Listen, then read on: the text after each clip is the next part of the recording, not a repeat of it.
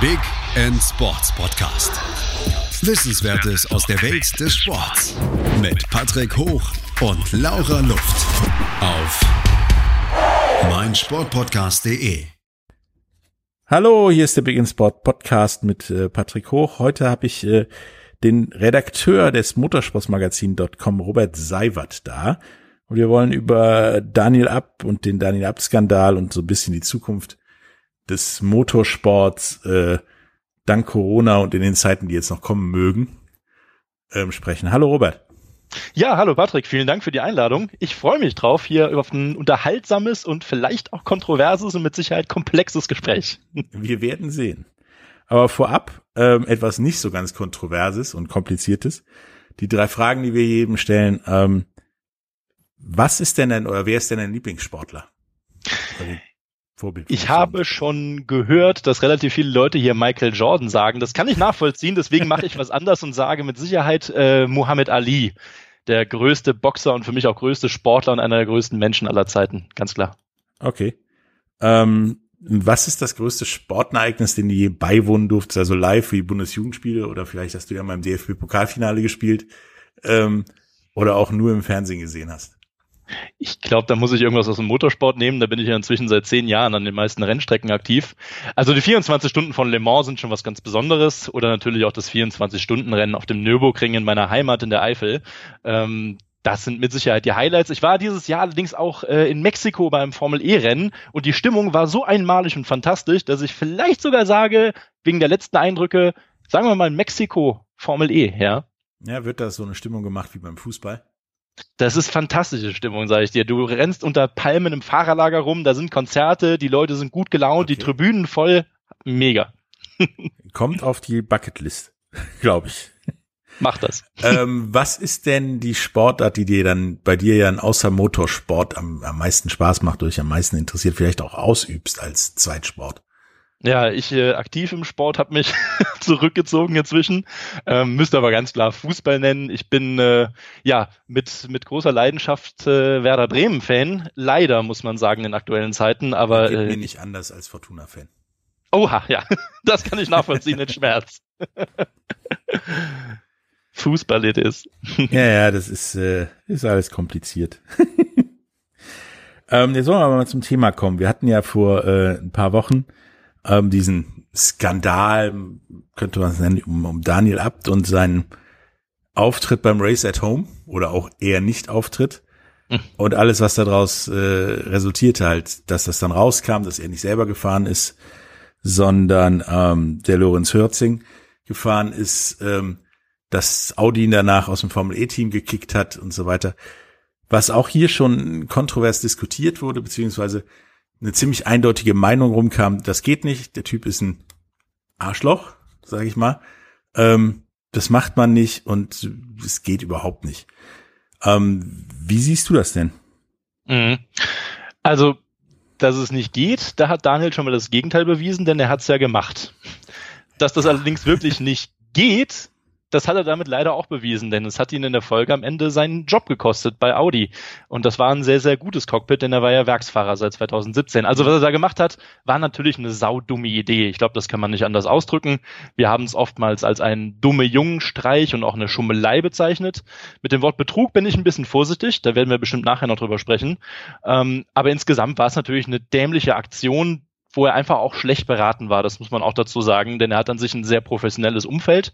In dem Fall hat er so ein bisschen auf eigene Faust gehandelt und das ist ja komplett in die Hose gegangen am Ende des Tages, muss man leider so sagen. sagen. Ja.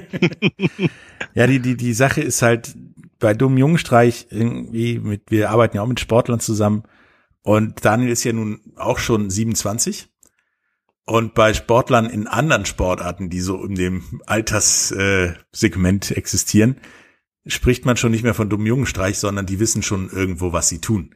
Klar, jeder von uns baut mal Scheiße und äh, macht sowas, aber dafür, dass das angeblich laut Daniel so langfristig geplant war, also wir wollen das dann aufklären mit einem Video und so weiter, kam dann doch in der Aufklärung relativ wenig von dem, was gesagt wurde. Deswegen ist halt, glaube ich, die Reaktion, das war Beschiss so ungefähr, durchaus nachvollziehbar, weil die Beweise dafür, dass es nur ein Scherz gewesen wäre, diese, da ist er bis jetzt schuldig geblieben. Ja, ich weiß, worauf du anspielst. Es gab dieses Video-Statement von Daniel 15 Minuten lang und ich glaube, viele hätten sich auch gewünscht, dass er diese, wie man es inzwischen so macht, diese, diese, ähm, diesen Blick hinter die Kulissen dann zeigt. Er wollte ja eine Dokumentation daraus machen. Das ist bei YouTube inzwischen so üblich. Dem, das ist er schuldig geblieben. Das muss man ganz klar so sagen. Gleichzeitig existieren aber auch Fotos, wo er bei dieser äh, Behindertenwerkstatt in Kempten war, wo er in seiner Heimat ähm, diese 10.000 Euro Spende oder Strafzahlung abgegeben hat. Also es gibt schon ein bisschen was. Ähm, ähm, da kann man jetzt drüber streiten, ob es das wirklich mehr aufgelöst hätte, wenn er jetzt ein paar Bilder gezeigt hätte, wie er irgendwo im Café sitzt, während der junge Mann da äh, an seiner Stelle am Steuer sitzt. Also äh, das als jetzt ein klares Indiz zu nehmen, dass er einen wirklich einen Betrug vorhatte und es dann im Endeffekt so auflösen wollte, ähm, dem würde ich dann doch sehr, sehr stark widersprechen tatsächlich.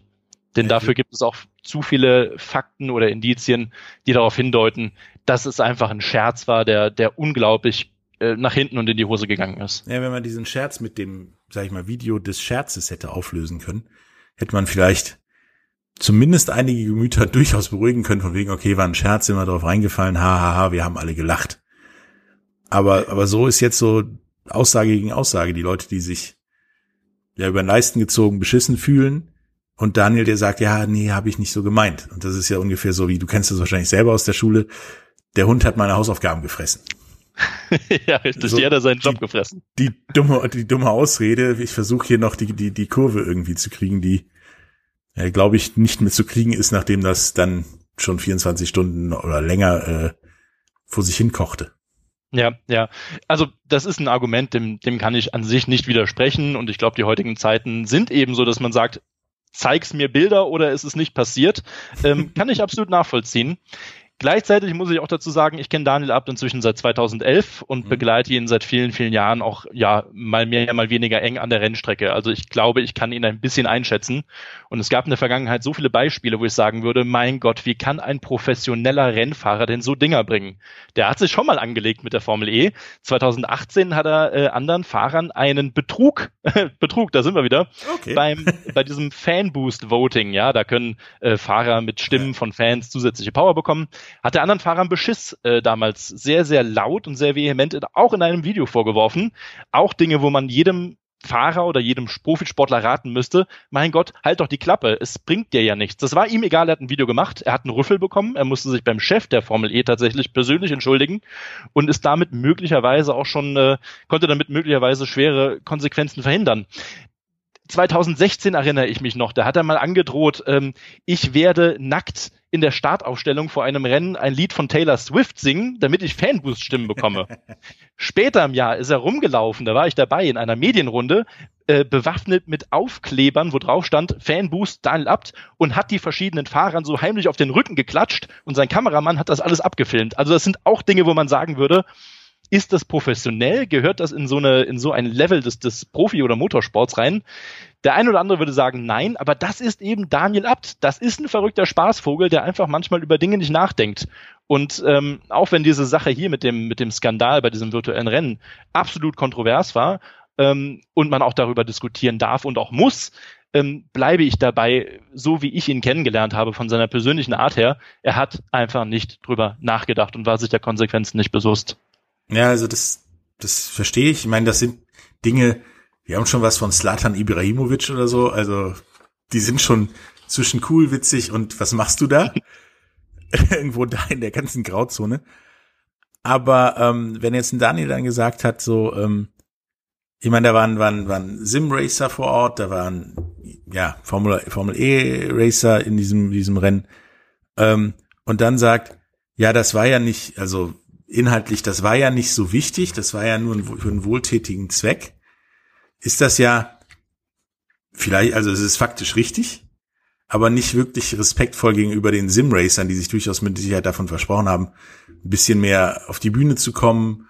Und das ist nicht wertschätzend gegenüber der Konkurrenz. Ähm, das passt dann aber auch wieder nicht zu diesem, das war geplant als Scherz und ich will niemandem wehtun, sondern du tust mit so einer Aussage in der Richtigstellung dann ja wieder Leuten weh. Ja.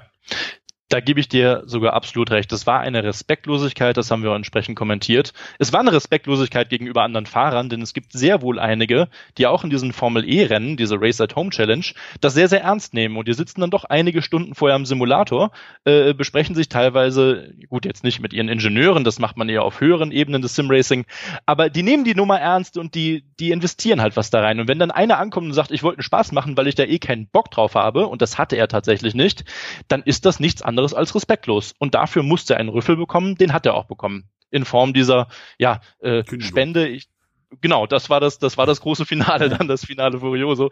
Vorerst aber die Disqualifikation von dem Rennen, natürlich auch diese 10.000 Euro Spende. Ich nenne es gern Strafspende, denn nichts anderes war es ja im Endeffekt. Ähm, es ist respektlos und es ist das gute Recht anderer Fahrer, wie Stoffel van Dorn, der hat diese Meisterschaft oder diese virtuelle Meisterschaft dann auch gewonnen, ähm, das auch out zu callen und dann zu sagen, nö, das finde ich nicht in Ordnung. Ist sein gutes Recht, ja. Hm. Ähm, nun ist er ja halt wegen der ganzen Nummer von Audi gefeuert worden. Ähm, denkst du denn, diese Kündigung hat was damit zu tun? Ich meine, der Vertrag wäre dieses Jahr eh ausgelaufen. Mhm. Ähm, da gibt's dann so in mir selber zwei Versionen. Also Audi hat sich ja gedacht, ey geil, da können wir den relativ gut loswerden und können es die Vertragsbehandlung äh, sparen, die drei bis vier Wochen, die es dauert. Und einmal Daniel selber, der gesagt hat, ey, so komme ich aus der Nummer raus und woanders rein. Ähm, meinst du, beide oder eine davon ist irgendwie valide? Hm, ich glaube, das ist, das ist das, das Komplexe, was ich am Anfang angesprochen habe. Also, wenn ein Audi Daniel Abt in der Formel E nicht weiter beschäftigen möchte, dann mhm. braucht man nicht so einen Vorwand. Dann sagt man, der Vertrag ist ausgelaufen. Wir nehmen jetzt einen anderen Fahrer, weil wir vorher aus der DTM ausgestiegen sind. Wir haben Leute wie René Rast, einen zweifachen DTM-Champion. Wir haben einen Nico Müller, auch einen Top-Rennfahrer. Also da war so viele Fahrer, wo man einfach hätte sagen können, naja, jetzt ist es halt mal Zeit nach, für einen Wechsel nach sechs Jahren. Sechs Jahre ist Daniel Abt für Audi in der Formel E gefahren, respektive für Abt Audi. schon die Diskussion sparen mit so einer Nummer, ne? Ja, aber das ist eine Diskussion, die es so nicht gegeben hätte. So wirft es, ich meine, wir haben es gesehen, Audi hat am Ende einen Shitstorm abbekommen, weil Daniel Abt eine riesengroße Community hat hm. und ähm, die meisten stimmen ihm zu, dass er in seinem Video das Ganze relativ gut zumindest mit Worten aufklären konnte, wenn auch nicht mit Bildern, wie du richtig sagtest. Ähm, von daher, ich glaube, da hat man sich mehr geschadet, als, man, als dass man es äh, äh, wollte. Das hätte man anders lösen können. Also so funktioniert es eigentlich nicht im Motorsport. Vor allem nicht, wir reden von Audi, das ist ein Hersteller, das ist nicht ein kleines Motorsportteam. Da gibt's andere Möglichkeiten. Von daher, ähm, und das Daniel, das habe ich tatsächlich auch ein paar Mal gehört, ist mir am Anfang gar nicht so in den Sinn gekommen, dass er sagt, mit so einer Geschichte, ich nenne es jetzt mal Betrug oder Skandal, ähm, habe ich einen schönen Vorwand zu sagen, ach, dann steige ich aus. Also so dämlich ist dann, glaube ich, in dem Fall zumindest nicht mal Daniel Abt. Denn wer würde sich denn das Wort eines Betrügers anheften lassen, um, um dann eben dem, dem Rauswurf bei Audi, der dann am Saisonende erfolgt wäre, dem zuvorzukommen. Also das macht doch kein normaler Mensch. Vor allem, und das ist die Geschichte, die nicht so viele wissen, ähm, wie gesagt, wir haben da sehr, sehr viel recherchiert, auch im Umfeld von Daniel. Tatsächlich hatte er schon vor diesem Skandal geplant, seine Karriere bei Audi, vielleicht auch in der Formel E, zum Saisonende, das wird irgendwann im August sein, äh, zu beenden. Sprich, das war eh schon klar, dass es nicht weitergehen würde für ihn. Das wollte er intern kommunizieren. Das habe ich aus unterschiedlichen Quellen erfahren. Den glaube ich, die sind valide. Und ich glaube, das ist ganz wichtig mal zu betonen, denn das wirft so ein bisschen anderes Licht auf die Nummer. Er wollte nicht mit einem Betrug sein, sein Ende da irgendwie forcieren. Das stand schon vorher fest, weil ihm auch relativ bewusst war, das ist jetzt meine, äh, meine Ansicht, dass er keine Chance gehabt hätte, über die Saison hinaus weiterhin bei Audi in der Formel E beschäftigt zu werden. Es wirkte so ein bisschen, also wenn man länger darüber nachgedacht hat, so ein bisschen wie so die Nummer, die so manche Footballspieler abziehen, von wegen, ich will hier weg aus dem Kaff. Äh, ich baue jetzt mal richtig Kacke, werd unerträglich, sodass sie mich hier feuern und äh, ich dann nächste Saison woanders anheuern kann. Ähm, bevor wir jetzt hier weitermachen, müssen wir äh, in die Werbung ein bisschen Geld verdienen. Ähm, danach reden wir natürlich weiter über Daniel, über den Skandal, was man da hätte vielleicht anders machen können und äh, so weiter ja, wie man vielleicht Motorsportlern insgesamt weiterhelfen kann und äh, wie die Zukunft des Motorsports eventuell aussieht. Ähm, bis später. Schatz, ich bin neu verliebt. Was? Da drüben. Das ist er. Aber das ist ein Auto. Ja, eben. Mit ihm habe ich alles richtig gemacht. Wunschauto einfach kaufen, verkaufen oder leasen. Bei Autoscout24. Alles richtig gemacht. Da sind wir wieder mit Robert Seibert ähm, zum Thema Dame Daniel Abt und Motorsport allgemein, wie die Zukunft und so weiter aussieht. Nun hat ja Daniel diesen diesen Skandal hinter sich, ist jetzt schon nicht mehr der Jüngste, sage ich mal, mit 27, ähm, sollte da auch schon was Lebenserfahrung haben und auch in seinem Umfeld zumindest die Erfahrung haben, was kann ich, was kann ich nicht, bei was komme ich auf Scheißhausideen, bei was habe ich gute Ideen. Ähm, wie sieht das denn aus? Ich meine, da hätte man ja auch mal, wenn das der Plan gewesen wäre, das dann Prank draus zu machen und keinen Betrug, dann hätte man, ja, oder jeder normale Mensch ja zumindest seinem Berater, Manager mal gesagt, wie es geht, und der hätte gesagt, mach es bloß nicht oder mach es richtig. Ja, ja, absolut richtiger Punkt. Ich kenne Daniels Manager seit einigen Jahren, seit vielen Jahren sogar, und das ist ein sehr, sehr höchst professioneller Mann mit einem wahnsinnig guten Netzwerk, der Daniel in der Vergangenheit sehr, sehr gut beraten hat. Hier weiß ich tatsächlich, dass Daniel sich vorher nicht mit ihm beraten hat. Das war ein Alleingang. Auch bei Audi wusste man nichts von dieser Aktion. Und ich weiß, wenn Daniel vorher das irgendwie angekündigt hätte im Konzern, dann wäre das nicht so gekommen. Denn dann wäre er dieses Rennen gefahren, hätte die Klappe gehalten und alles wäre möglicherweise erstmal gut gewesen. Sprich, das war definitiv, das, auch das habe ich aus unterschiedlichen Quellen erfahren, ein absoluter Alleingang, diese Schnapsidee. Und ich bleibe bei Schnapsidee, denn nichts anderes war es. Ähm, vielleicht ist das ein ganz interessantes Thema, denn Daniel ist ja sehr aktiv auf YouTube, wird auch immer aktiver, hat seinen eigenen Twitch-Kanal, reagiert auf andere YouTuber. Und jetzt stellen wir uns doch mal vor, da kommt ein YouTuber wie Daniel Abt hin zu einem anderen YouTuber, der sagt, du, pass mal auf. Ich habe hier eine Idee, ich mache so einen kleinen Prank, das nennt man ja heute Prank, mhm. und lass einen anderen Mann fahren, löst es nachher auf, alle lachen, ich krieg eine kleine Strafe, was soll's, das kann ich mir leisten, wird ein gutes Video, geht richtig durch die Decke. Mhm. Dann kommt ein anderer YouTuber, der nichts anderes tut, außer zu versuchen, irgendwie Reichweite zu generieren, gerne auch mit Skandalen. Wir erinnern uns an Babydelfine, die gegessen worden sind und was auch immer alles. Und der sagt im ersten Impuls erstmal, richtig gute Idee, das gibt's so noch nicht, das geht durch die Decke. Und dann hat sich das Ganze so verselbstständigt. Dann hat er ein bisschen Kontakt gehabt mit diesen jungen Simracern. Wir haben den Namen tatsächlich nicht genannt, weil wir den Namen nicht so in, äh, relevant finden in dieser Geschichte. Es geht um den Vorfall an sich. Ähm, und wenn dann ein Daniel Abt, der ja doch eine gewisse Reichweite und auch eine Präsenz hat, zu einem jungen Mann hinkommt, der absolut keine Ahnung von Profimotorsport hat und dem sowas verklickert, ja, wer würde denn da in dem Alter mit 18 Jahren oder was, wer würde denn da Nein sagen und sagen, nee, Daniel, berate dich erstmal mit deinem Management. Daniel hat mit Sicherheit hier von allen Stellen irgendwie, äh, von allen falschen Stellen in dem Feld, hat er Zuspruch bekommen. So, und irgendwann muss diese Idee gereift sein zu sagen, jetzt machen wir das einfach mal. Ähm, da saß ja auch Leute seines Teams, die saßen im Hintergrund, aber eben nicht sein Management, dass ihm sowas von auf die Finger geklopft hätte, gesagt hat, bist du bescheuert? In Zeiten, wo Audi oder respektive der VW-Konzern große Probleme haben mit dem Wort Betrug, aus guten Gründen, mhm. dann so einen potenziellen Betrug hinterherzulegen, das hätte niemand erlaubt. Niemand, der im Management irgendwas zu sagen hatte, gesagt, ja, mach das mal, wir gucken, was passiert. Never ever.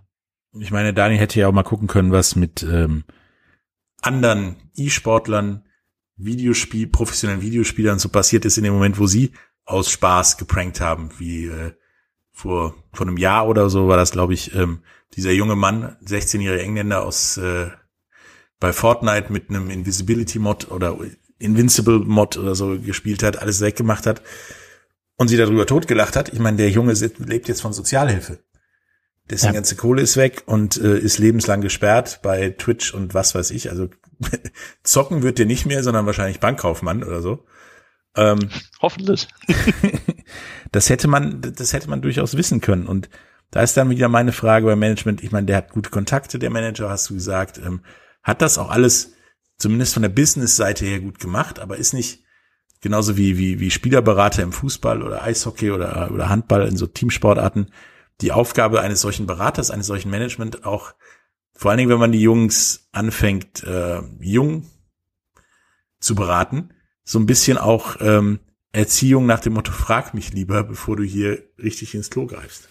Ja, ähm, absolut. Und ich möchte mal behaupten, in den meisten Fällen ist es auch so, auch im Rennsport, gerade im Rennsport, wo natürlich unglaublich viel Geld auch dahinter steckt, viele Sponsoren, viel Verantwortung und auch öffentliche Präsenz. Ähm, ich glaube, dass es hier einfach ein, ich bleibe dabei, es war ein absoluter Alleingang, ähm, der, ja, wie gesagt, so nicht abgestimmt war. Wir reden von einer relativ neuen Welt für uns, den Motorsport. E-Sports, das war bei uns kein Thema vor Corona. Das gab es einfach, das war eine komplette Nische. So toll Simracing auch ist, das ist eine wahnsinnig spannende Welt. Aber es war tatsächlich für uns alle, äh, die seit vielen Jahren im Motorsport sind, kein Thema. Und ich glaube, man hat diese Folgen ein bisschen unterschätzt. Gleichzeitig muss ich sagen, es gab auch im Simracing in den letzten Wochen vor dem Skandal ähm, doch einige Beispiele, die einem hätten zu denken geben sollen, dass man sich vielleicht mal ein bisschen äh, überlegt, was man denn da tut. Da wurden auch schon Fahrer gefeuert, weil sie rassistische Äußerungen getätigt haben während eines Rennens. Die haben ihren realen Platz verloren, genauso wie Daniel Abt. Die haben sämtliche Sponsoren verloren, sind jetzt in der letzten Ecke. Also da gab es schon ein paar Beispiele. Das darf man jetzt auch nicht vergessen, absolut. Das ist ja, ist ja grundsätzlich ein Ding, was gerade gerade wegen der Corona-Krise gerade angesprochen wird, ist, ich meine, Fußballer hatten während der Pause jetzt bei der Geisterspiele wahrscheinlich nicht mehr, haben die was anderes zu tun, ähm, viel FIFA gezockt. Ähm, Eishockeyspieler spielen hier NHL online oder spielen halt grundsätzlich online. Und ähm, da fallen ja immer wieder welche auf durch, ich sag mal in Anführungsstrichen, ihr wahres Gesicht. Also wie du sagtest, halt auch rassistische Äußerungen und so weiter. Ähm, ist das dann nicht vielleicht sogar gut, dass die da dann ihre Maske fallen lassen und wir wissen, da sitzt ein, ja, da sitzt ein Rassist im Cockpit X oder äh, der Typ ist ja eigentlich doch ganz nett im, um im Umkehrschluss. Ja, von dem rassistischen Vorfall jetzt mal abgesehen, äh, sage ich ja, ja, ja, bitte, endlich, endlich können die Fahrer mal frei sprechen, ohne dass drei oder vier Pressesprecher drumherum sagen äh, sind und ihm auf die Schulter klopfen oder was auch immer, haben wir alle schon erlebt. Ähm, Nö, die sind komplett auf sich alleine gestellt. Und das zeigt, ja, ich will nicht sagen, das wahre Gesicht, da tue ich mir ein bisschen schwer, aber es zeigt zumindest eine neue Seite dieser Profisportler, die man sonst eben oftmals nicht sieht.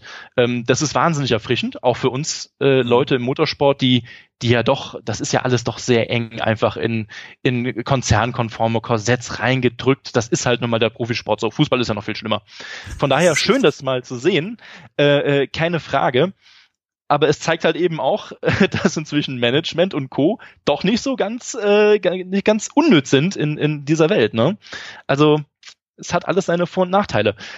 Auf der anderen Seite, und das haben auch viele Daniel Abt-Kritiker äh, ähm, ja, angesprochen, die haben gesagt, ähm, im Zuge dieses Skandals haben einige Rennfahrer angekündigt zu sagen, wir stellen unsere Twitch-Aktivitäten ein. Das haben viele neu gemacht, haben ihre Simrace halt eben live übertragen.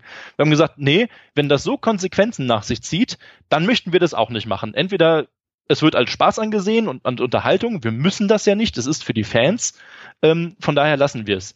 Da tue ich mir dann auch schwer mit, weil ich denke mir, hm, ob da jetzt eine Kamera an ist oder nicht, es ist doch in der Sache eines jeden Menschen zu sagen, was er denn sagen möchte wenn jemand meint, er müsse rassistische Dinge sagen, egal in welchem Kontext, naja, dann kriegt er auch die Konsequenzen dafür. Das ist im normalen Leben doch nicht anders. Also dieses Livestreaming jetzt vorzuschieben für Rennfahrer in dem Fall, zu sagen, ja, dann lassen wir das auch, weil das kann ja böse Konsequenzen haben, ähm, das halte ich dann auch für sehr, sehr widersprüchlich.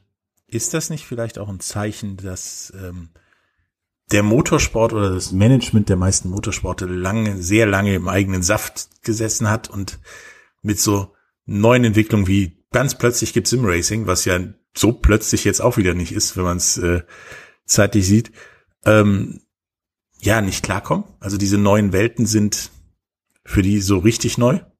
Ja, also gerade E-Sports-Bereich ist wirklich, wirklich sehr, sehr neu im Motorsport. Das ist eine sehr traditionelle Sportart. Ähm, wenn wir uns auch da mal die, das Publikum anschauen, ja, das sind nicht 12- bis 14-Jährige oder 17-Jährige. Motorsport ist wahrscheinlich so neben ich bin nicht mal sicher, ob es Golf ist, aber eine der äh, Sportarten mit dem, mit dem höchsten Altersdurchschnitt in der Rezeption. Also von daher, ähm, es ist relativ neu, ja, und ich glaube nicht, ähm, dass man so im Gesamtumfang abschätzen konnte, was das jetzt während der Corona-Pause macht mit dem, mit dem Sport im, im virtuellen Bereich. Gebe ich dir recht, ja. Ja, und da kommen dann halt auch so Dinge zu wie der Instagram-Account dieser, dieser Fahrer, das, der YouTube-Kanal, Facebook, TikTok, äh, was es da alles noch gibt und kommen wird. Ähm, da ist es doch dann auch wichtig für einen Sportler, also einen Rennfahrer, nicht nur einen Manager zu haben, sondern vielleicht auch einen Publizisten oder jemand, der da den Daumen drauf hat, dass man da nicht äh, jedes dämliche Foto von der Weihnachtsfeier äh, irgendwie postet oder Videos, wo du sagst, so ja, das hättest du mal besser nicht gemacht. Ja, Gibt's ja auch schon. Ähm, die Rennfahrer haben ja auch oft genug vor jeder Saison einen Workshop, wo es heißt Umgang in den sozialen Medien, dass sie zumindest ein bisschen Anweisung an die Hand bekommen. Dazu eben halt noch die, die Berater und Betreuer auch in Social Media. Ähm, auf der anderen Seite muss ich aber auch sagen, das wollen wir doch eigentlich alle haben. Wir wollen doch authentische Sportler, völlig egal ob Fußball oder Motorsport. Dieses weich gewaschene, langweilige Geseire nach einem Fußballspiel, also ich kann es mir auch nicht mehr anhören, das gilt im Motorsport ähnlich. Das ist halt nun mal leider so. Und ganz ehrlich, wir haben heute im Leben so viele Freizeitmöglichkeiten, wie wir unsere Zeit verbringen können. Dann muss ich mir doch nicht einen, einen Sportler angucken, bei dem ich genau weiß, was er nach einer Situation sagen wird. Das ist langweilig. Und das ist auch so ein Punkt, den Daniel Abt in, seit Jahren, seit 2014 immer wieder angeprangert hat, gesagt hat, ja, wenn es keine geilen Typen gibt, dann gucken wir uns das auch nicht mehr an. Gerade den Motorsport, der steht eh in der Kritik. Ne? Grüne, grüne Zeiten haben wir aktuell, da passt der Sport nicht so ganz rein. Das ist richtig. Ja, und das ist was, was Daniel immer gesagt hat. Das kam auch nicht immer gut an bei Audi, ne? Na klar, keine Frage. Aber man mochte das eben, weil es einfach authentisch und ehrlich war, wo man sagen konnte, okay, eigentlich hat er ja recht, es darf halt nur keiner so richtig sagen. Ja, es ist halt im Prinzip runtergebrochen das Problem, dass Daniel da eine, wir sagen es einfach so, Scheißhausidee hatte. Also den größten Blödsinn seines Lebens verzapft hat, so ungefähr mit 27, wo es ja. zehn Jahre später ist, als man das eigentlich tun sollte, sage ich mal. Ähm, und ein Konzern wie Audi oder das, das Backbone des ganzen Racings nicht auf dem Stand der Zeit ist, dass man darauf adäquat reagieren kann, sondern eventuell überreagiert. Ähm, überreagiert ja, also ich, ich bin der Meinung, das ist meine persönliche Ansicht, dass man hier absolut überzogen reagiert hat mit der Suspendierung der sofortigen. Ähm, ob man nicht auf dem Stand der Zeit ist, das halte ich nochmal für ein anderes Thema in diesem konkreten Fall hier. Denn worüber reden wir hier? Hier wurde ein Rennfahrer einfach mal sofort rausgeworfen. Die Saison läuft ja noch, ja. Wir sind mhm. nicht durch, wir sind nicht in der Pause. Und das bringt mich jetzt zu dem Punkt, der mich da eigentlich am meisten interessiert an der ganzen Geschichte. Hat Audi ihn rausgeworfen, weil er da Mist gebaut hat? Oder befinden wir uns gerade in Zeiten, in denen dieses Wort Betrug, und das hat ja die Runde gemacht, auf einer sehr, sehr, sehr schwarzen Liste im VW-Konzern steht. Und ich bin der Meinung, das ist tatsächlich der Fall. Ähm, Audi beziehungsweise VW hatte im Moment ganz, ganz andere Probleme. Ja, da geht es um den Vorstandschef, da geht es um den Abgasskandal, um Schadensersatzzahlungen, die einen Tag, nachdem Daniel Ab diesen Skandal fabriziert hat, herauskamen. Der Bundesgerichtshof hat gesagt, äh, äh, VW muss Schadensersatzzahlungen zahlen. Dann einen Tag später hieß es auf einmal, okay, äh, äh, die Herren Dies und äh, Plötsch werden herausgekauft aus diesem Abgasskandal. Dann gab es genau im gleichen Zeitpunkt noch diesen Rassismusvorwurf bei Instagram bei Audi, also bei VW. Ähm, es hörte nicht mehr auf. Und jetzt stellen wir uns doch mal vor, da sitzt ein VW-Vorstand der größten Autobauers des, der Welt, massiv unter Druck. Es steht massiv unter Beschuss der Öffentlichkeit und kriegt dann irgendwo mit, oh, einer unserer Rennfahrer aus dem Konzern hat da auch noch missgebaut und auf einmal wird das Wort Audi und Betrug wieder in einem, in einer Headline benutzt und das sehr plakativ. Ja, dann ist die Zündschnur im Konzern doch relativ kurz. Das muss man einfach mal sagen. Also das war auch keine Entscheidung von Audi Sport. Das ist auch ganz wichtig zu betonen. Das war eine absolute Konzernentscheidung, okay. die von ganz, ganz oben gefallen ist. Das ist nicht Audi Sport gewesen. Auch das habe ich eingangs vergessen zu erwähnen. Vielleicht hilft es auch, um das Bild so ein bisschen aufzuklären. Das war eine eindeutige Konzernentscheidung und nichts anderes. Es hatte überhaupt nichts mit dem Sport zu tun. Es ging um das Ansehen des Konzerns, um das man noch weiter fürchtete, in dieser absoluten Krisenzeit. Corona habe ich ja noch nicht mal erwähnt. Also, das ist äh, und, und, und das ist, glaube ich, auch der große Punkt einfach daran, der Daniel Ab dann am Ende einfach den Job gekostet hat. Das war in dieser hochsensiblen Zeit einfach zu viel ähm, und konnte man nicht brauchen, deshalb entsorgt. Hätte man dann nicht, ich meine, klar, jetzt sagtest du Vorstandsentscheidungen, da hätte man vielleicht nicht viel stoppen können, aber wäre es nicht gerade in dieser hochsensiblen Zeit ein Zeichen gewesen und besser gewesen, man hätte gesagt, so Daniel, das war Kacke, ja, macht man nicht. Äh, dafür fährst du jetzt für uns nur Simracing? Ich Oder glaube. Erstmal professioneller Simracing und entschuldigst dich durch gute Leistungen, die du dann wirklich selber vollbringst und sendet das vielleicht sogar auf Twitch. Mhm. Also ich glaube, nur noch Simracing, das wäre eine wirklich böse Strafe für Daniel Lapp gewesen. Wahrscheinlich. Die schlimmste. Euro. Interessant ist an der ganzen Geschichte ja auch, und ich glaube, das muss man auch mal kurz erklären. Wir sind ja als Motorsportfachleute sehr, sehr in dem Thema drin. Es gab tatsächlich niemals eine offizielle Pressemitteilung von Audi zum Rauswurf von Daniel Abt. Das ist höchst okay. ungewöhnlich. Es gab nur, und das mit zwei Tagen Verzug, nein, mit 27 Stunden Verzug, gab es ein Statement auf Social Media und auf der allgemeinen Audi-Seite, da wo du auch Autos kaufen kannst. Ja, mhm. ein kurzes Statement, wo man sagte, ähm, wir respektieren eine Fehlerkultur, aber das geht halt eben nicht, weil er fremde Hilfe in Anspruch genommen hat. Wo ich auch denke, hm, Fehlerkultur, VW, Audi, Abgasskandal, hm, da kann man dann lang drüber diskutieren. Das steht mir jetzt aber nicht zu als Motorsportjournalist. Da ist Fehler vielleicht nicht so ganz das richtige Wort. Und wenn man jetzt mal, und das ist der letzte Hinweis darauf, den da auch öffentlich dann jeder sehen kann, dass es keine Audi Sport oder Audi Motorsport Entscheidung war. Es gibt eine Media Website, wie das so üblich ist, eben bei Autoherstellern, auch bei Audi Sport. Wenn du da mal schaust, mit keinem einzigen Wort wird der Rauswurf von Daniel Abt erwähnt. Das, das taucht nicht auf. Das habe ich so in über zehn Jahren Motorsportjournalismus noch nicht erlebt. Ein absolut einmaliger Fall. Und der zeigt eben, was da für eine Brisanz und was da für ein Druck dahinter war. Nämlich es ist eine reine Konzernentscheidung. Da, und wie du sagst, da wird dann auch nicht mehr diskutiert. Ich weiß, man hat es versucht, weil man ja wusste, Daniel Abt hat eine starke Community, das zieht einen Shitstorm nach sich, erspart euch das. Das ist aber egal. Konzerne oder beziehungsweise Vorstände entscheiden, dann wird es so gemacht und gesprochen wird dann von uns im Nachhinein, aber nicht zwischendurch. Mhm. Ob diese ganze Daniel Abt-Nummer Audi so ein bisschen überfordert hat und äh, wie der Motorsport in Zeiten von Corona weitergeht und, und auch danach in Zeiten von dem grünen Daumen. Ähm, dazu kommen wir mit Robert Seibert äh, nach der Werbung. Schatz, ich bin neu verliebt. Was? Das ist er. Aber das ist ein Auto. Ja, eben. Mit ihm habe ich alles richtig gemacht. Wunschauto einfach kaufen, verkaufen oder leasen. Bei Autoscout24. Alles richtig gemacht. Da sind wir wieder mit Robert Seiwert ähm, und äh, wollen jetzt noch ein paar Sachen über, über Daniel abklären, bevor wir zur Zukunft des Motorsports in Corona und grünen Daumenzeiten sozusagen kommen. Ähm, zeigt denn, denn Audis Reaktion nicht auch, dass sie neben der Tatsache, dass sie mit ihrem Image leicht beschäftigt und vielleicht auch überfordert sind, auch, dass sie mit, ja, mit den modernen Zeiten und den Dingen, die sich so gerade entwickeln, wie, wie E-Sport, wie der grüne Daumen, zu dem wir später nochmal kommen und so weiter, komplett überfordert sind und vielleicht mal alles von links nach rechts drehen sollten, um vielleicht gerade ausfahren zu können? Ich glaube, da gibt es einige Dinge in der Automobilindustrie, die man von rechts nach links und von oben nach unten drehen sollte. Ja. Ähm, und das soll jetzt nicht despektierlich klingen, aber ich glaube, in diesem Gesamtbild ist dann der E-Sport und auch der Motorsport sehr, sehr, sehr klein. Ja, der geht dann sehr unter. Wir reden hier davon, dass man riesengroße Krisen im Moment zu bewältigen hat. Äh, da passt der Motorsport einfach als Thema groß nicht rein, sich damit jetzt wahnsinnig zu beschäftigen im Konzern. Also sprich auf Vorstandsetagen und die entscheiden ja letztendlich. Das haben wir gesehen. Audi ist aus der DTM ausgestiegen. Auch da wurde nicht groß diskutiert. Das wurde eben so kommuniziert. So läuft das halt nochmal. Also. Das scheint ein überraschendes Firmenmodell zu sein. Einfach den Hammer draufhauen und gut ist. Ja, das ist aber normal so. Das haben wir, äh, wenn ich jetzt vom Motorsport spreche, immer wieder auch in der Formel 1 erlebt, mit Toyota, mit BMW, äh, mit Mercedes. Da gibt's so viele möglich, also so viele Beispiele. Das ist relativ Standard. So funktioniert es halt nochmal. Ähm, wir dürfen halt nicht vergessen, wenn wir von Audi sprechen und wir als Motorsportler, da reden wir nicht von einem Motorsportteam, wir reden von einem Autobauer. Der hat ganz andere Probleme als Motorsport und vor allem E-Sports.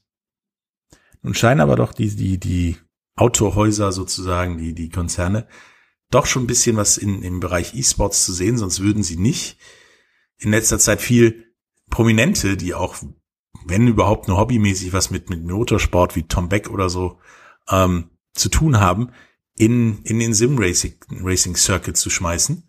Ähm, was da ja auch eher so auf wenig Gegenliebe stößt, so nach dem Motto, was will der hier? Den, der kann dann mal nachher hinten, hinten durchfahren. Ähm, ist das nicht wirklich so ein bisschen der Nichtblick in die Zukunft und dem Markt von morgen? Ich meine, die kaufen auch irgendwann mal ein Auto. Ja, ähm, sehr guter und sehr spannender Punkt. Da muss ich jetzt einfach mal zwei Beispiele wirklich auch lobend hervorheben. Schon vor der Corona-Krise, die ja im Motorsport den E-Sports-Boom überhaupt erst ausgelöst hat, haben sich vor allem im deutschen Bereich ähm, Porsche und auch BMW schon sehr, sehr aktiv zum E-Sports erkannt. Ähm, ich war, ich bin ja hier in München, ich war äh, im Dezember letzten Jahres auf einer großen BMW Motorsport Veranstaltung ähm, ähm, hier in der im BMW äh, Museum, in diesem großen Komplex hier, den ich von hier aus sogar sehen kann, wenn ich aus dem Fenster rausschaue. Wohne nicht so weit entfernt davon. Und da ging es nur um E-Sports. Und da bin ich auch, und da muss ich jetzt wirklich mal offen sein, da bin ich als ein Alien durchgelaufen, ja. Ich mache in meinem Leben nicht viel anderes außer Motorsport und behaupte mich da relativ gut auszukennen. Und ich bin da durchgelaufen wie der letzte Anfänger. Ich habe gesagt, ich verstehe das nicht. Wer ist das? Was passiert hier? Was kostet ein Rig? Äh, warum wird das kommentiert? Das war für mich eine neue Welt. Eine super spannende Welt und eine, die auch in dem Fall auf deutscher Seite Porsche und BMW schon wirklich frühzeitig erkannt haben. Mhm. Andere haben den Zug verschlafen, das muss man so sagen. In der Formel 1 gibt es das genauso, die Virtual, äh, äh, Virtual äh, Meisterschaft. Ferrari hat sich da als letztes Team lange dagegen gesträubt, hat gesagt, nein, machen wir nicht, wollen wir nicht. Also man hat den, den Zahn der Zeit auf jeden Fall verpasst, weil Simracing und E-Sports ist ein Riesenmarkt. Das boomt. Das sehen wir. Da kennst du dich mit Sicherheit besser aus. Bei Fortnite, World of Warcraft, was weiß ich. Ähm, da hängt der Motorsport hinterher, obwohl er eigentlich so prädestiniert dafür ist, das zu machen, weil realer Motorsport ist quasi unbezahlbar geworden. Da reden wir von Millionen Summen. Da reden wir von Hunderttausenden allein im Kartsport, um das mal wirklich auf den Punkt zu mhm. bringen. Ja, es ist nicht mehr bezahlbar. Und gerade im Motorsport hast du die Möglichkeit mit tollen Simulatoren, die müssen auch nicht wahnsinnig teuer sein, äh, diesen Sport annähernd realistisch zu betreiben. Von daher, ja, den Zug hat man verpasst, muss ich ganz klar so sagen. Ja, was dann auch wahrscheinlich ähm, den Rest der Autoindustrie sozusagen widerspiegelt, dass man mit wirklichen Innovationen, also ich rede jetzt nicht von Fahrspurassistenten, also so wirklichen Informationen wie alternativen Antrieben, bessere Verbrauchswerte und so weiter, ähm, ja ein ähnliches Problem hat mit der Innovation und den, ja, den zukunftsorientierten Dingen. Ja, ja. Ohne jetzt zu sehr ins Detail eingehen zu wollen, ich glaube, das ist ein anderes Thema dann, aber ähm, die Automobilbranche befindet sich ja im Moment in einem wahnsinnigen Wandel, wie wir ihn, du und ich, wahrscheinlich noch nicht erlebt haben bisher. Also äh, Diesel kann ich mich noch dran erinnern, aber das ist ja ein Witz im Vergleich zu dem, was gerade auf uns zukommt. Und ich glaube einfach, dass man eine gewisse Ungewissheit äh, ähm, vielleicht nicht reinsteuert, aber versucht gegenzusteuern. Man investiert Milliarden in die Elektromobilität, Riesenthema. Autonomes Fahren habe ich jetzt schon länger nicht mehr gehört. Das war ein Hype, der ist irgendwie im Moment wieder vorbei. Also, ne, da gibt's noch andere Themen, die auf einmal schnell weg sind. Ähm, und dann kam die Corona-Krise mit dem dicken Hammer drauf, der vor allem, also auch, auch die Automobilbranche noch ganz, ganz böse erwischen wird, wenn die nächsten Quartalszahlen rauskommen. Also so viele Ungewissheiten eben. Und ja, klar, E-Sports, Virtualität ist ein Thema, das, das da vielleicht ein bisschen untergeht, auch in diesem Gesamtbild. Ja, es ist halt, es fällt halt auf, dass auch, wo du sagst, E-Mobilität, das wird klar dafür hofiert. Jeder will irgendwie ein Auto mit Batterie an den Markt bringen, was möglichst weit fährt. Das ist ja auch alles sehr löblich. Aber wir sind uns auch alle im Klaren, und da hat man das Gefühl, dass das Autohäuser oder Autohersteller nicht sind, dass das nur die Übergangslösung sein kann. Und quasi die nächste Krise dann auf uns wartet, wenn wir vom, keine Ahnung, vom E-Auto zum Frittenfettauto gehen oder sowas. Und da, da wieder ist, das ist ähnlich mit dem, mit dem E-Sports. Damit kommen wir dann aber auch schon zu der Zukunft des Motorsports. Also, Oha wenn du sagst, du machst Motorsport, sag ich mal, wenn du in der Kneipe stehst, jetzt mit Mundschutz und Pappbecher in der Hand im Moment und sagst, ähm, ja, du findest Motorsport gut, kann das durchaus sein, dass du die Kneipe verlassen darfst als großer Umweltsünder. Ähm, nun hat die Corona-Krise ja auch da ein bisschen den Riegel vorgeschoben, dass viel gefahren wird. Es wird ja dann quasi nur Kontinentaleuropa und eventuell, wenn sie sich irgendwann mal zu was durchringen lassen, in England gefahren. Ähm, wie, wie ist die Zukunft des Motorsports mit dem Einschnitt über Corona, der mit Sicherheit auch ähm, Folgen und Chancen für, für Motorsport ohne Verbrennungsmotor oder Umweltschäden bieten kann? Mhm. Also wenn ich darauf eine Antwort hätte, dann würde ich jetzt nicht mit dir reden, sondern mit meinem Viel gut dotierten Beratervertrag irgendwo, ja, da wo ich noch hinreisen kann im Moment. Da würde ich wahrscheinlich jetzt sitzen und es mir gut gehen lassen. Ich habe keine Ahnung. Ähm, wir können mal so ein bisschen irgendwie spekulieren. Das machen wir natürlich auch ständig. Wie geht's mit dem Motorsport weiter? Also wir sehen ja, es gibt einen absoluten Rückzug des Verbrennermotorsports. Ja, nehmen wir die DTM in Deutschland als prominentestes Beispiel, eine Serie mit über 30 Jahren Historie. Das war mal in der Formel 1 die wichtigste Rennsportserie auf der Welt. Ja, die steht vor einer sehr, sehr ungewissen Zukunft, weil Audi gesagt hat, wir steigen aus. Denn die Entscheidung ist zugunsten der Formel E gefallen die natürlich, ja, in diesen aktuellen Zeiten ein bisschen fortschrittlicher wirkt, zukunftsträchtiger und sich aber auch vor allem im Vorstand oder auch im Marketingbereich etwas besser verkaufen lässt, ähm, als wenn ich da mit meinem 2 Liter Turbomotor rumfahre, der abgelöst wurde vom V8-Motor. Also vor zwei Jahren sind wir der DTM mit V8-Motoren gefahren. Ja. Die sieht man relativ häufig äh, auf der Straße ja. inzwischen in Amerika, aber sonst auch nirgendwo mehr auf der Welt. Ähm, von daher, ja, also das ist ein Thema, das uns natürlich schon lange begleitet. Elektromobilität ist das große Ding. Und wonach richtet sich der Motorsport? Er richtet sich danach, was auf der Straße verkauft werden soll. Denn was ist denn das Racing? Für uns ist es eine schöne, ja, mein Job, aber auch eine Abwechslung, Spaß. Für Hersteller ist es seit jeher eine Plattform, um Autos zu verkaufen. Man möchte über den Motorsport zeigen, welche Kompetenzen man im Automobilbereich besitzt. Wenn jetzt aber alle sagen, wir müssen jetzt Elektroautos verkaufen, das ist jetzt das große Ding, auch um CO2-Strafzahlungen äh, zu verhindern, das ist ein großer Punkt, dann brauche ich nicht anzufangen zu sagen, jetzt gehe ich aber schön mit meinem V8 und V10 auf die Rennstrecke und messe mich da mal mit Mercedes und BMW und Audi und wie sie alle heißen. Also das ist nicht mehr ganz äh, zukunftsträchtig. Das ist nun mal leider so. Das ist, das ist die Entwicklung. Auch im Motorsport, der extrem technisiert ist im Vergleich zu anderen äh, Sportarten, wo der Mensch ja noch viel mehr im Fokus steht. Also ich habe keine Ahnung, wo es hingeht, Patrick, ganz ehrlich. Ähm, ich hoffe, es geht gut weiter. Ich befürchte, dass es nicht so leicht weitergeht. Und ich glaube vor allem, dass wir einen großen Wandel erleben werden. Früher war Motorsport sehr herstellergetrieben. Die Marke hatte die Hand drauf. Die haben hunderte Millionen reingebuttert, egal in welcher Rennserie. Ich glaube auch, dass es in Zukunft neben dem E-Sport gleichzeitig den Verbrenner Motorsport weitergeben wird, aber mehr aus privater Hand. Sprich, Hersteller werden sich dazu immer mehr zurückziehen. Das sehen wir jetzt aktuell schon. Ähm, es wird auch weiterhin Verbrennermotoren geben, denn das ist Leidenschaft, das ist Emotion, das ist fantastisch, wenn man sowas hört. Äh, und es ist auch ein tolles Spektakel, Automobilsport seit jeher. Aber ich glaube, die Hersteller werden sich aus den traditionellen Rennserien immer weiter rausziehen. Und das wird eine Bewährungsprobe. Mhm. Meinst du also jetzt, klar, das wird immer weniger, das ist, ist auch so klar, glaube ich, weil äh, du kannst sag mal, den Kindern, den Schülern von heute nicht verkaufen, dass äh, sie demnächst nur noch ein E-Cat-Car fahren, so ungefähr. Ähm, und äh, Papa aber weiter den, den Verbrenner. Ähm, dass die Formel E oder alles, was mit, mit, mit, mit Elektromobilität zu tun hat als Rennserien, vielleicht auch dem modernen Wahrnehmen von Medien bedient, weil es gibt ja diese, diese Boostzone bei der Formel E und du kannst, im Prinzip kannst du früher oder später Mario Kart fahren. Ja, ganz witzig, der Chef der Formel E, Alejandro Agag, ähm, den kenne ich auch inzwischen seit 2014, der hatte damals, als ein neues Reglement kam, hat er gesagt, ja, das ist wie Mario Kart. also er spricht es sogar an. Jetzt inzwischen reden wir von Star Wars, ja, und das neue Formel E-Auto, das aktuelle, wird Batmobil bezeichnet. Da sehen wir, wohin die Reise geht. Man versucht, ein junges, urbanes Publikum anzusprechen, weniger diese, diese Petrolheads, wie ich es vielleicht noch bin, ähm, sondern einfach junge Menschen, die sich dann für neue Technologien wie eben E-Mobilität begeistern können. Das ist ein Wandel, den hat es so noch nicht gegeben. Früher hieß es, wir kommen an die Strecke und es soll laut sein. Wir wollen da Gänsehaut bekommen, wenn wir auf der Tribüne sitzen und die Autos an uns vorbeifahren. Das gibt es so nicht mehr. Wir haben dazu in unserem letzten Motorsportmagazin, Printmagazin, eine große Geschichte gehabt. Ähm, die Überschrift hieß Ausgebrummt. Und die Frage ist, was ist denn, wie wird der Motorsport in Zukunft aufgenommen sein? Das Interesse am Automobil in der jungen Zielgruppe, es äh, sinkt immer mehr. Das, das ist ein Trend, glaube ich, der lässt sich überall feststellen. Ähm, die Leute gucken eher nach Handys und kaufen sich einen neuen Gaming-PC, als dass sie einen Führerschein machen wollen ja, das ist erst jetzt mal der Wandel der Zeit. Wer weiß, was in 20 Jahren ist. Kann wieder alles ganz anders kommen. Das wissen wir noch nicht.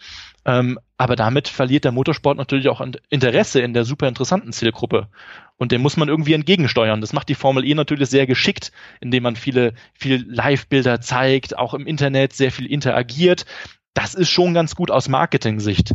Aus traditioneller Motorsportsicht ist es wieder eine andere Frage, wenn man sagt, naja, ist es denn überhaupt echter Motorsport? Das ist eine gute Frage. Ich meine, solange da ein Motor bei ist, funktioniert zumindest das Wort. Ähm, das heißt also im Endeffekt, ähm, jetzt mal ganz extrem gesprochen, wir werden in, in Zukunft im Motorsport fliegende Pilze sehen und nervige Musik hören, während die Autos fahren. ähm, weil, weil, ja, das mehr so in die, in die, ja, Sehgewohnheiten der, der, der Zielgruppe passt, oder? Da müssen wir mal ganz kurz in einem Satz auf Daniel Abt zurückkommen, der vor wenigen Wochen noch gesagt hatte, ja, warum macht man denn diese virtuellen Formel-E-Rennen so klassisch, so langweilig, real? Warum baut man nicht Loopings ein oder lässt die Autos fliegen oder was auch immer? Einfach damit es cool aussieht und anders sieht als das, was wir so kennen. Ähm, ob das so kommen wird, weiß ich tatsächlich nicht. Ich meine, die Sicherheit spielt da auch noch eine Rolle. Also Looping so schnell könnte gefährlich werden. Looping könnte gefährlich werden, obwohl, wenn ich mir die Rennautos heute mit ihrem Abtrieb so angucke, die können theoretisch sogar an der Decke fahren. Äh, so sehr kleben die auf dem Asphalt. Also ähm, ausschließen möchte ich es nicht, sehen möchte ich es aber genauso wenig tatsächlich. Also ähm, was ist denn mit dem Fußball? Hat man da gesagt, wir müssen jetzt noch drei andere Bälle ins Spiel reinbringen, damit jeder mal am Ball ist und mir ein paar mehr Tore sehen, so wie im Handball? Nö, Fußball ist Fußball, das funktioniert genauso wie andere große Sportarten auch. Das verändert sich irgendwo, ähm, geht ein bisschen mit der Zeit, aber es hält den traditionellen Kern weiterhin. Und im Motorsport sollte das irgendwo auch so sein, weil was machen wir hier? Hier sind Menschen, die sich in ein Auto oder auf ein Motorrad setzen und man schaut, wer schneller äh, um die Strecke fahren kann. So, und am Ende gewinnt eben einer äh, mit tollen Überholmanövern. Und äh, es gibt so viele tolle, fantastische Sachen am Motorsport. Auch die Technologie ist, ist unglaublich, der Hammer. Das sollte man nicht verlieren, nur wenn man sagt, ja, das ist jetzt nicht mehr cool oder so. Also der Motorsport hat schon noch eine sehr, sehr, sehr große Reichweite, noch Beliebtheit. Das wollen wir bei der ganzen Kritik, die es im Moment gibt und die mit Teilen auch absolut richtig ist, äh, mal auch nicht vergessen. Das heißt also, das Gebrumme demnächst auf dem Nürburgring wird wohl bleiben, bisschen weniger, was mit Sicherheit auch die Hasen und die Anwohner freut. Ähm, und wir werden auf den Rennstrecken keine Bananenschalen, Pilze oder Ringe sehen. Ähm, ja, Daniel Abt war halt doof. Um es mal in einem Wort zu fassen, es war einfach doof und alles, was dir dazu nur einfällt. Ähm, vielleicht war das aber auch eine Lehre für andere Sportler oder andere Motorsportler. Sowas wie E-Sport, was im Moment ja so auf der Heimsport-Ecke, Kante Profisport existiert, nicht ganz so leicht zu nehmen. Ähm, es war auf jeden Fall ein interessantes Gespräch mit dir und äh, hat mir auch einige neue Perspektiven zu der Daniel Abt Nummer gebracht und auch zu äh, was uns der Motorsport in Zukunft noch so bringt und vielleicht auch demnächst bei mir in der Garage steht oder nicht. ähm, es würde mich freuen, mit dir da nochmal drüber zu reden, über Motorsport beziehungsweise ähm, E-Formula E und so weiter. Ähm, hast du noch irgendwelche letzten Worte sozusagen an unsere Zuhörerschaft? Ja, ich hoffe, wir konnten noch ein paar neue Aspekte einbringen, weil hier geht's ja da schon sehr, sehr in den Fachsport rein. Schön auch deshalb vielen Dank an die Einladung, ähm, an mich, der sich ja doch mit nicht viel anderem außer dem Motorsport beschäftigt, nebenbei mal Podcasts und Videos aufnimmt. Ähm, in dem Sinne, ja, hoffen wir, dass es mit dem Motorsport weitergeht. Äh, hoffen wir auch, dass Daniel Abt äh, in irgendeiner Art und Weise vielleicht auch dem Rennsport aktiv äh, ähm, erhalten bleibt. Das ist ja noch nicht so ganz sicher, auch wenn ich da so ein bisschen meine Zweifel habe. Ähm, aber das Thema ist dann, glaube ich, jetzt auch wirklich mal durcherzählt, aber mit Sicherheit wichtig, das nochmal aufzuklären, weil wir sehen, die Begeisterung für dieses Thema ist enorm. Das ist, jetzt sehen wir uns die Klickzahlen auf motorsportmagazin.com, die sind komplett durch die Decke gegangen. Ein unglaublich emotionales Thema. Gleichzeitig aber auch eine gute Chance für Simracing, denn die haben ja auch so ein bisschen diesen Hype mitgenommen, ja. Die stehen da jetzt noch mehr im Fokus als vorher und das finde ich auch richtig und wichtig so, denn das ist eine ganz spannende Sache, äh, der wir uns auch immer mehr widmen. Wir müssen uns einarbeiten, aber es ist ein cooles Thema und wir hoffen, dass es weitergeht und auch gut weitergeht, auch nach der Corona-Krise. Okay, das waren aufmunternde letzte Worte und äh, auch vielleicht ein bisschen zukunftsweisende äh, letzte Worte. Ähm, es freut mich, euch demnächst äh, wieder zu hören oder ihr mich wieder hört. Ähm, danke an Robert Seibert. Bis zum nächsten Mal. Tschüss. Ciao. Schatz, ich bin neu verliebt. Was? Da drüben. Das ist er. Aber das ist ein Auto. Ja, eben. Mit ihm habe ich alles richtig gemacht. Wunschauto einfach kaufen, verkaufen oder leasen. Bei Autoscout24. Alles richtig gemacht. Big End Sports Podcast. Wissenswertes aus der Welt des Sports.